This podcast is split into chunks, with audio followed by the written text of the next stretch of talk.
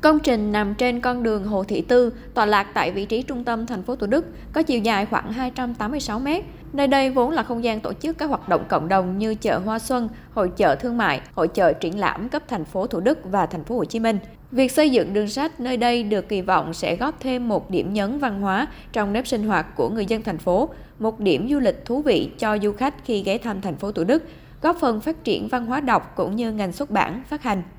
Ông Nguyễn Hữu Hiệp, Bí thư Thành ủy thành phố Thủ Đức cho biết, công trình nằm rất gần các trường học, rất thuận lợi để các bạn học sinh, sinh viên trên địa bàn đến tìm hiểu, trao đổi kiến thức. Đường sách có quy mô gồm một không gian văn hóa Hồ Chí Minh, gần 20 gian hàng sách, cà phê sách, mỗi gian hàng rộng 40 m2, sân khấu giao lưu tác giả, người đọc, khu vực trưng bày triển lãm và tổ chức các hoạt động tương tác khác. Kinh phí xây dựng trên cơ sở vận động các nguồn lực trong xã hội tham gia. Thành phố Thủ Đức thì với quy mô trên một triệu dân thì không phải chỉ là đường sách Hồ Thị Tư không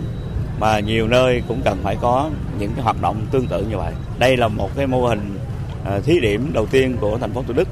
và khảo sát ừ, nhân dân và thầy giáo, cô giáo ở khu vực này và các trường đại học thì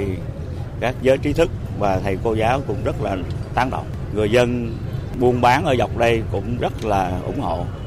Dự kiến đường sách ở thành phố Thủ Đức sẽ được khánh thành và đi vào hoạt động đúng dịp chào mừng kỷ niệm 48 năm ngày giải phóng miền Nam thống nhất đất nước, ngày 30 tháng 4 năm 1975, 30 tháng 4 năm 2023.